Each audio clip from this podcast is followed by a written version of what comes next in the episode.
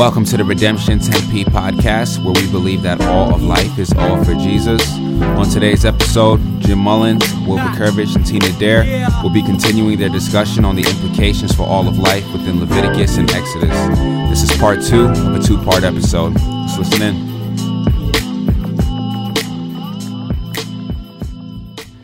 So one of the the things that you brought up, which I thought was was good that we should focus on, is you talked about sacrifice and how food was a part of the worship. Um, I think it's like the first eight chapters of Leviticus. It's describing all of these different feasts, and I I don't know about you, uh, but sometimes it was kind of hard for me to kind of get straight what was going on and who's waving the blood on what and what part of the body that you get to eat and what you don't get to eat and the differentiation between the feasts. Um, but one of the things that's evident that we've talked about before, I, I actually preached on this and have written on this uh, a couple of times, uh, is that what we see in the book of Leviticus is that worship includes all of our senses. In order to really get into the book of Leviticus and understand what's going on, we can't just like read the words and like read it as this instruction manual. You have to kind of imagine seeing this animal that you've raised through the work of your hands bleed out and and die. And and what that would mean about the seriousness of sin. And then you know, it also engages your sense of smell as uh, the aroma goes up to the Lord of the, the fatty parts that were, were put on the altar, and, and how even God Himself, you know, engages relationally with us with His senses of, of, of taking our worship as through the sense of smell. But whether it's the feasts or the sacrifices, you see the sense of uh, smell, of sight, of, of sound. Let me actually ask you. Yeah. Uh, I'll, I'll go through the senses, and you tell me how in Israel's worship they would have engaged those senses. So, what would they have heard? How would the sense of sound be engaged in worship? when when I think of that, that's that's the first one that I think of, right? Is sound, and I picture like you know this goat or this animal that's that's making its sounds. You know, my my youngest son is two and a half, so he's really big on like what's a puppy say, woof woof, right? Like, and so this animal, you know, like you pointed out that you've raised the best animal that you have, hmm. and you're hearing it, right? And it's crying out, and then all of a sudden it's quiet, and the finality of that Yeah. and knowing that the weight of that sin should be on your shoulders, but it's not. And there's there's grace in that. There's mourning in that. I, I feel like that sound would be so powerful to hear, and then it just stops. Yeah, yeah. I think one of them that stands out for me is um, the use of trumpets um, with the year of Jubilee. You could imagine for a moment that in the year of Jubilee, um, if you were poor and you didn't have money, but you knew that land would be returned to you in the year of Jubilee and you were going to get some property through which that you could provide for your family, and you hear that trumpet sound go off, signaling the year of Jubilee, that trumpet would be a sound of God's grace and His restoration and provision for your family. Um, Tina, what about the sense of smell? What would they be smelling in worship? Uh, but I already said I stole from you, Jim. So this is this is a challenge. No. I haven't thought through this too much. Um, man, I do think it, it would be this really interesting mix, though, because when you think about like good food grilling and how it is a pleasant mm-hmm. aroma to God, hmm. there is this like this really goodness there, and then also you know it, it tends to stir your own hunger and kind of mm. you connect with it in your body. Um, but then I imagine with the sacrifices in particular, you know we were talking about this in our RC. Someone who has a better imagination than me thought about the the blood splattered on the temple hmm. and how it was animal, it was skin, and so would that blood and all those things just stay in there? And what would those smells be like as they permeated over time? Hmm. Would it be kind of almost the stench of this communal sin over time being held and kind of soaked into that? So, Whoa. so yeah, it's kind of Yeah. interesting to think about. Yeah, and you also think about all the incense that they're using and frankincense and all that stuff. They were like the original essential oils people, um, where it just like you know when you run into an essential oils person that they smell like like the spice cabinet just fell on them or something like that. Guilty. Yeah, guilty. That's that's Will Vakurovich. Um, but you would you would have all these smells of frankincense. I don't know what frankincense smells like, but I imagine. What does it smell like? You use frankincense? I do. I do use frankincense. All right, tell us what it smells like. Um, frankincense. It's a. It's like a, a very rich, earthy um, smell. It kind of smells like like I don't. This is gonna not make sense, but it smells like antiques. Like it smells like an. I would imagine like things in the olden days smelled. Um, and it's it's interesting because it's used for like mental clarity and it can actually help relieve pain. Wow.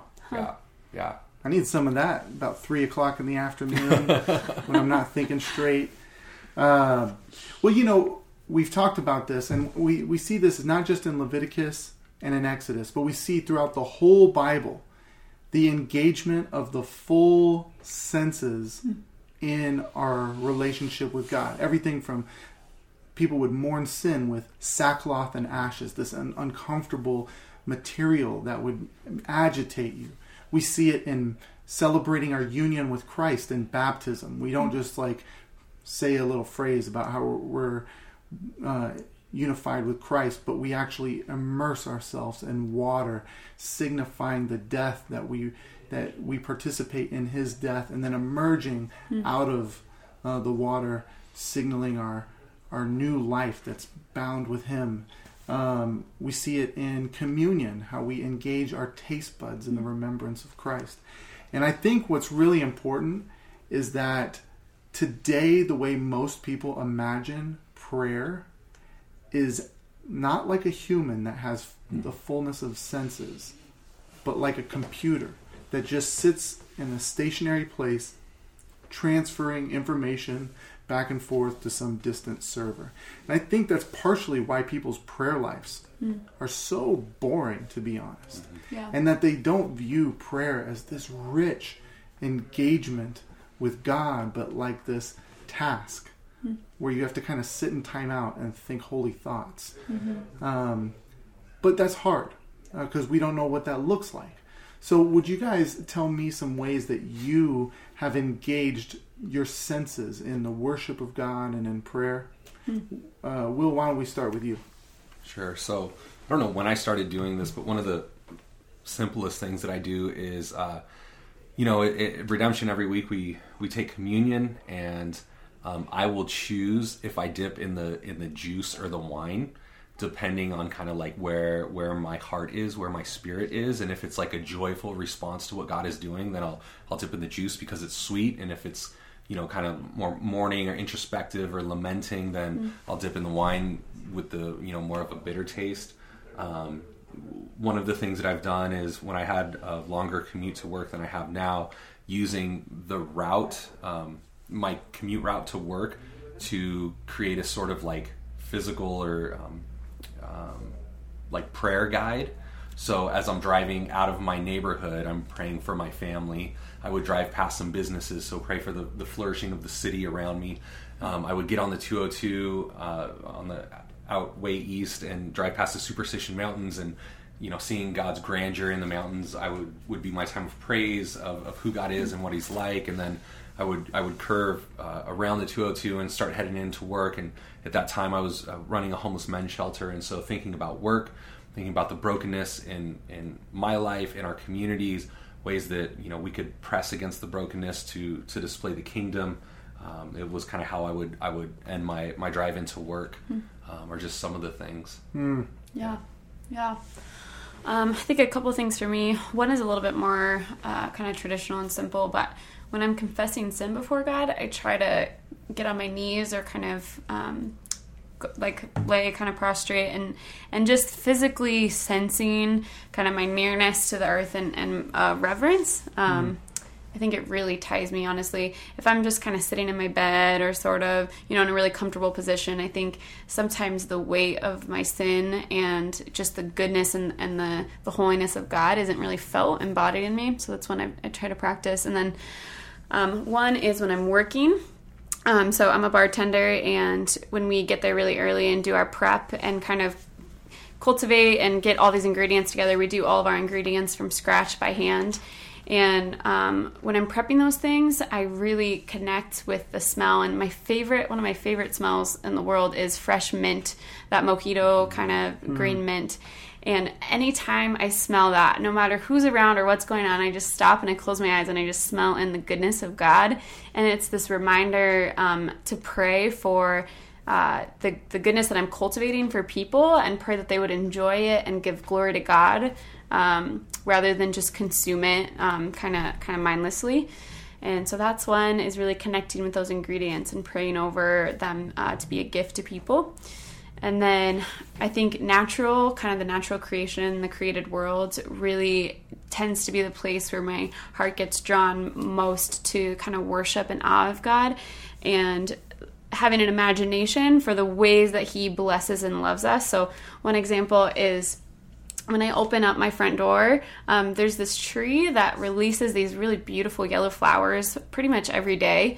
And so when I open up my door and I start to walk, there's literally these flowers that are just paving my way almost. And, and one day I was praying and I just felt, you know, uh, God impress upon me that like I am I am a part of his bride and as I go out into his world that he loves hmm. he is paving the way with flowers just like a bride approaching uh, her groom and it, and it's just this beautiful picture that that this is it's it, it, it's it's true and good and that the physical world isn't separate from these spiritual realities that's really good mm-hmm. that's really good yeah what would you do if there was like bird poop out there? no, but I, I can definitely resonate with that when it comes to ingredients. Um, mm. One of the things that we do is we will cook food uh, in, uh, recipes from different cultures, mm. from different parts of the world. Uh, to remind us to pray for them. So yeah. we'll pray for Iran as we cook Iranian dishes or Afghani dishes. Mm um, especially places that are experiencing a lot of turmoil. That's part of our way of engaging in uh, prayer as we look at current events and just pray for the flourishing of different countries and the extension of the gospel. Hmm. Um, another one that comes to mind for me is uh, the the significance of place. Hmm. So I have a a basketball court that I return to often. Uh, it's near the house where I grew up in. Hmm and that, when I was living in that neighborhood, it was some of the most painful times that you could imagine. But God carried me through that. Mm. And His grace was so unbelievably palpable. And I remember just going out and playing basketball to just escape some of the hmm. craziness that was going on. And so I will return uh, to that basketball court probably once a month at least, or every other month. And I'll just go shoot hoops out there with God and remember what He carried me through in mm-hmm. that particular season. And that place is like a holy place almost. I mean, there's nothing s- significant about the place in and of itself, but it's a place of remembering God's goodness. And I think when it comes to place, you have something interesting that you do. Will you you do something with uh, street art and prayer? W- what does that look like?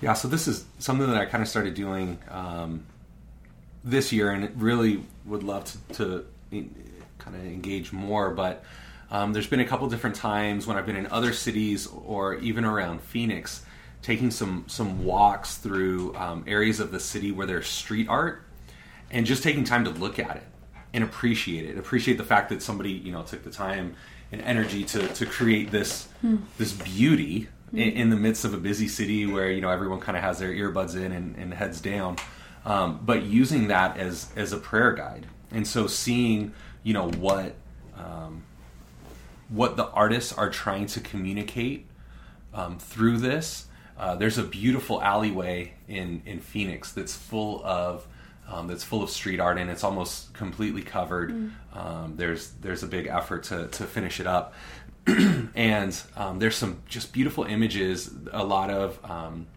uh, Latino Americans have, have contributed to this, and and there's images of, of people that um, you know they, they look to as heroes, and mm. some of the brokenness that they experience through um, different aspects of, of things that are going on in our country. There's a there's a really cool. It kind of starts at the beginning of the alleyway. This really cool uh, piece that's uh, a phoenix, kind of rising up from the brokenness of this city that's that's decorated in uh, just beautiful artwork and, and the colors are so rich and and seeing the beauty in that in the midst of the city. You know you're in an alleyway right? So so there's all this beautiful art right next to dumpsters and you know big trucks are making deliveries and all kinds of smells and you know broken bottles and cigarette butts and, and these types of things. And and I think you know there's something about that um, that art that street art that has this this visceral response that in the midst of you know the poverty of the inner city in the midst of the brokenness and um, you know all of these things there's still beauty to be found there. And i think that that's a very rich uh, gospel image that in the midst of our brokenness the word put on flesh and dwelt among us or tabernacled among us right in the midst of it in the midst of the wandering of the israelites right? God's presence is there. And so being able to, to have the eyes to see and the creativity or imagination to see god in in those places um, is really helpful. That's so great. Do you know the streets that we could go? Mm-hmm. Um, it's right by where it used to be Cartel in downtown Phoenix, Mm-hmm. um, but now that turned into is it Kaleidoscope or something different? I think it's like First Street Mm-hmm. and I don't know. Just First Street. There's um the Marketplace One building. If you know where Yeah. that's at, It's Just right start over there. wandering through the alleyways in downtown Phoenix and you'll find it. Yeah. Yep. Yeah. Yep. Um, well, I want to close with one last thing. In both Exodus and Leviticus, I think one of the most distinct things that the surrounding nations would see is that Israel's God, Yahweh, was a God who cared for the most vulnerable. Where would where would we see that? If someone was opening up Exodus and Leviticus, um, where would you tell them to look for that? How about you, Tina? I'll start us in Exodus and Will can take over in Leviticus. Cool. Um, I think I, I think I, I've been really trying um, as I've read, you know, you move into Leviticus and you quickly kind of forget this Exodus story, at least I do, and start focusing on these kind of laws and, and these different things and bringing it um, back into my own context. But I've been really trying to sit with this reality that these people were this just this completely oppressed, you know, slave nation that we just see the injustice against against them just ramping up. I mean, it, at, at one point there was um, this uh, um, what's it called? Killing of of groups of people Uh, genocide. genocide thank you genocide against against these baby boys and and just trying to feel that weight and and imagining people today um, groups that that are oppressed uh, currently refugees and and that this is a reality for people around our world like not not kind of this small group far off, but this is a reality for our next door neighbors, and this is the history of of a really um, large minority of our country. That this is their heritage and their history, and man, just really sitting with the fact that God didn't enter in and say, "Hey, just be stronger," kind of like you know, fix fix your problems or or you know, just just submit more or you know, like you can't you can't um, endanger these these other people. Like just kind of stay stay with the status quo, but that God Himself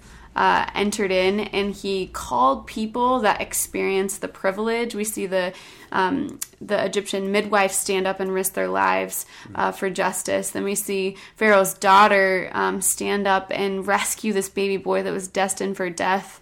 Um, and and uh, then we see Moses, who is actually this recipient of this privilege, even though his his cultural racial identity was one of of the slave nation. And we see him um, not just continue to accept and, and experience the privilege, but uh, to enter in. And so I just think it's really beautiful that God, um, in His, but ultimately it is God that is their deliverer. It is Him that says, as they stand in this kind of pinnacle where they hit the Red Sea, and it's like, where do we go from here? And God says, you only need to be still, and I will fight for you. Um, and so that God is ultimately the deliverer and He is the one who enters in, um, but that He chooses people that He's shared His power with um, to enter into these things and to really be advocates for the oppressed and the most vulnerable. Where, where do you see this, Will? Yeah. So in, in Leviticus, especially in, in chapters 19 and 20, um, you know, I think God makes this pretty clear in in giving the nation laws that will um, protect the most vulnerable among them. And this is incredibly countercultural even today. Uh, if you think in, in ancient cultures, when there was a king, really the kingdom was set up to protect the assets of the king, not to care about the most vulnerable. The most vulnerable were servants, right? They serve the king. Um, even in the foundation of our country, and I, I think it, this may have come up at a first Wednesday. You know, our laws were established to um, to protect landowners, and that was a, a small minority of the population. You know, most people couldn't vote, right? But landowners could. So we see this in, in cultures even today, where the wealthy, you know, have the access to make the laws, um, and oftentimes those protect their wealth. When God is establishing laws for His nation, His display people, he he enacts laws that will protect the rights of the most vulnerable. So we see things like in um, in chapter 19, um, you know the the Israelites are commanded to not gather all of all of their harvest, right? In verses nine and ten, but to leave some of the harvest for the poor. If it's their grapes, if it's you know whatever they're growing, not to to gather everything, but to leave some for people who need help right? In verses, uh, chapter 19, verses 35 through 37, God commands his people to use just or accurate weights and balances. So when people are trading, you can't you can't try to cheat someone and game the system to increase your profit at their expense. Right? You can't charge them more for what they're trying to buy because that's not fair to people who are under resourced. Um, we see, you know, God commands them not to steal. And I think we think about this Mm-hmm. as like a burglar with a, a Lone Ranger mask on, right? Yeah. Oh, don't steal. But what God is saying is don't steal in the way that Pharaoh stole from you. Mm-hmm. Right? So the people that have power and control are commanded not to steal, not to interact um, unjustly with those who are more vulnerable, but rather to establish laws that care for these people in vulnerable situations. And God reminds them continually you were sojourners in Egypt right? I rescued you when you were vulnerable like this, when you were crying out. Don't forget that. And so I think especially if we're talking about implications for us as believers, right? We would we would all agree that we are sinful by nature. We are under-resourced spiritually. And Jesus purchased us by his death and resurrection. And so then when we don't ex- extend that same grace and concern for the vulnerable, for the least of these, with which Jesus identifies himself in Matthew 25, you know, things become problematic in the church. And so we have mm-hmm. to have this continued focus of it's clear that God cares about this. It's probably clear that I'm passionate about this too, by the way I'm talking about it. But you know, God says in, in, in chapter 19, verse 15, that there shouldn't be favoritism, right? And I think mm-hmm. we tend towards a prosperity gospel where if you're faithful, then God will bless you with riches. Or we can tend towards a poverty gospel where, oh, the poor are the most holy and we should just get rid of everything and be poor ourselves. But God actually calls us for justice, to, for what is right, not to esteem one or the other, but actually to esteem what is right and, and, and what is fair and what He calls us to. You know what's interesting is, um, I think what you see in Pharaoh, uh, the the types of people that he is exploiting or harming in the very beginning, is uh, on one hand uh, the the babies, the babies, the Israelite babies. See, Israel is afraid, or Pharaoh is afraid of Yeah. the economic impact that this these refugee foreigners are going to have on Egypt. He's afraid of the economics. He's afraid that they're going to get power, that they're going to take away jobs, or, or or whatever. And so what he does is he creates these systems of oppression. The first one is that he's basically they're drowning babies in the river. The second one is that they are physically enslaving and, and harming uh, the immigrant, the refugee. Yeah. And I think what's interesting is I think in our culture we have these binary idolatries that both resemble Pharaoh. Hmm. You have the idols of the the left who are basically throwing babies in the river through a- abortion. Hmm. And you have the idols of the right that are up for oppressing the foreigner and not hmm. caring for for their flourishing and being okay if uh, if ISIS bombs their, their town and that their children die and that their children wash up on the shores, as long as it's not the Americans, as long as it's not the Egyptian people uh, that are harmed. And I'd say uh, just because you're caring for one type of vulnerable person doesn't mean that you yourself are not complicit in Pharaoh's schemes in the 21st century uh, to harm someone else. And I think part of what it looks like for us to be a unique and distinct people that show that are a light to the nations are by caring for all of, of the, the vulnerable, all of the people, um, not just the particular suffering that we tend to like more or that is a little more palatable with whatever sort of system we're bowing our knee to. And so uh, I think that that what's so powerful about this is uh, God. He serves the most vulnerable in this unique way with the laws that he sets up, to where it's not just a pure handout, um, like the the gleaning laws. Um, the the Israelites were commanded to not basically harvest their whole crop, but to leave some that were there. But the poor who were among them, they would actually get to, to harvest and experience the dignity of the, the, the work of harvesting that and preparing that that food.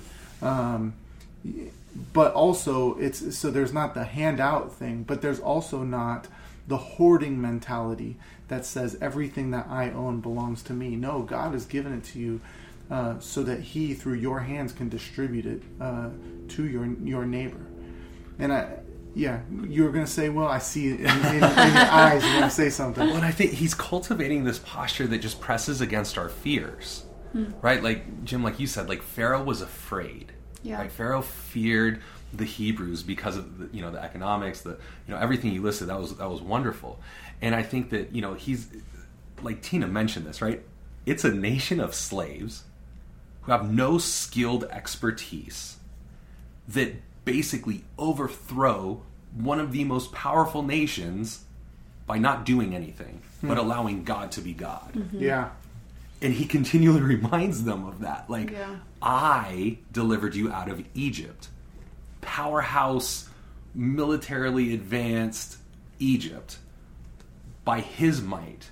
And so I think if we are trusting in God, then the concept of like, well, I don't know if we're too welcoming, you know, what what if, what if, and, and we're motivated by fear, it, it just becomes silly because we see how God moves and how God acts and how you know God cares and God protects. Now, not that we should be unwise, but I think we shouldn't be motivated in our decisions by fear, but rather by faith in who God is and what His character is like. Hmm.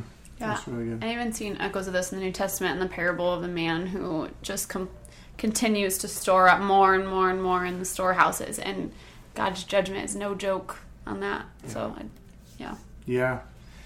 Well, I think another echo that I hear in this uh, is it gives some light to uh, what's happening with race relations in the country, with police, and uh, and those sorts of things. I mean, you see right there in the beginning of Exodus, you see the authorities, the people with power, disregarding the lives of of the people that they have a, a authority over, and physically harming yeah, them. And and when I read that, I hear uh, echoes of uh, the the many black men unarmed who have been shot and killed by those with authorities who are legally able to carry the gun. Uh, and but then on the other hand, you see Moses and his reaction to that. He tries to take things into his own hands, and he basically goes and kills uh, an Egyptian as he gets rightfully outraged about it, but then his outrage turns into killing an Egyptian. He takes it into his own hands. Functionally, Moses is the cop killer in this. Uh, Yeah. He's the Dallas shooter. Um, and uh, and and really what you see in the testimony of, of Exodus is neither letting the killing of the innocent just go, nor taking it into your own hands with violence, but of this creating uh, creative dependence on God and calling on God to fight on your behalf, and uh, God intervening in all of these creative ways. God could have just taken the people out of Egypt. He could have just said like okay, Israelites, let's go. And in like 10 minutes, they're gone. He could have held back the Egyptians.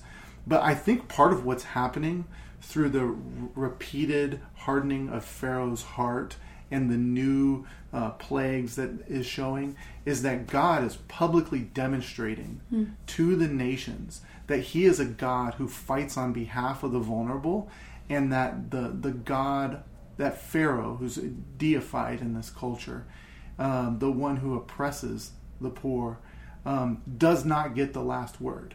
And the, the Israelites don't quietly walk out, but God exposes that system of injustice for what it is.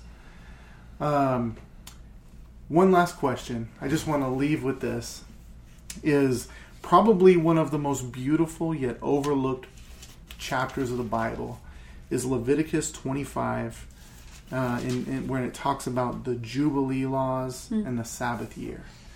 Um, wh- why don't we just describe together what's happening in the Jubilee year? So, so what go, what's going down in the Jubilee year? um, yeah, things are restored. Um, if, if people have gone into debt or, or servitude, they're they're restored back to them. Um, it seems like there's an economic leveling of the playing field where um, God wants everyone to flourish, not just those who have had an easier path to flourishing, but also those who have had a difficult path to flourishing. Um, that people are called to pull themselves you know up by the bootstraps so to speak they are you know they like jim said we don't harvest all the grapes but leave some for other people to harvest but there's also a realization that through generations um, the playing field becomes uneven and god Yeah. calls for the nation to level that playing field Yeah, it's interesting because um, w- what you have is you have the Sabbath year, uh, which is the the seventh year. So you work for six years, and then you get a seventh year off. Mm-hmm. And during that time, you can't work the fields, you can't eat from the fields. You have to just depend on a good harvest in order to sustain you through that time. Uh, I, I just think, what imagine what it would be like for a whole community to have a year off hmm. where you're partying together, where you're eating good food, hmm. where you're resting and you're hmm. spending time with family. If you think about it, every child would probably get at least two uh, Sabbath years uh, in their, their childhood. And that, that would probably be the year of, of their best memories.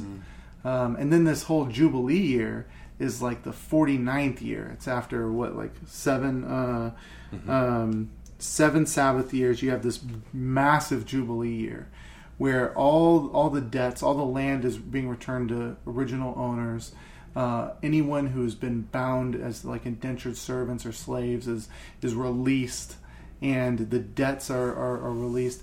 And one of the things that this really shows to me is, is it's crazy. I think that this challenges both like the ideas of like socialism or like, like rampant, um, you know, uh, materialism, uh, capitalism, those sorts of things.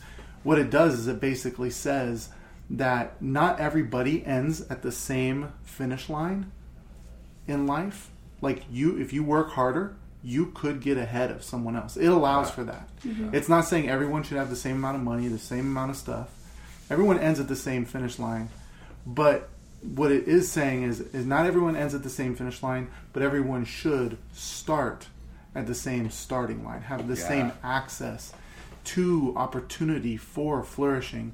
And what the Jubilee year would would create is this this opportunity for it would stop poverty from being this perpetual generation thing where you just dig yourself into a deeper and deeper hole. Yeah. And so I think as we reflect on God's heart and what that looks like in the 21st century, I think one of the things that comes to mind is pushing back against uh, systems that perpetuate poverty throughout generations. Yeah.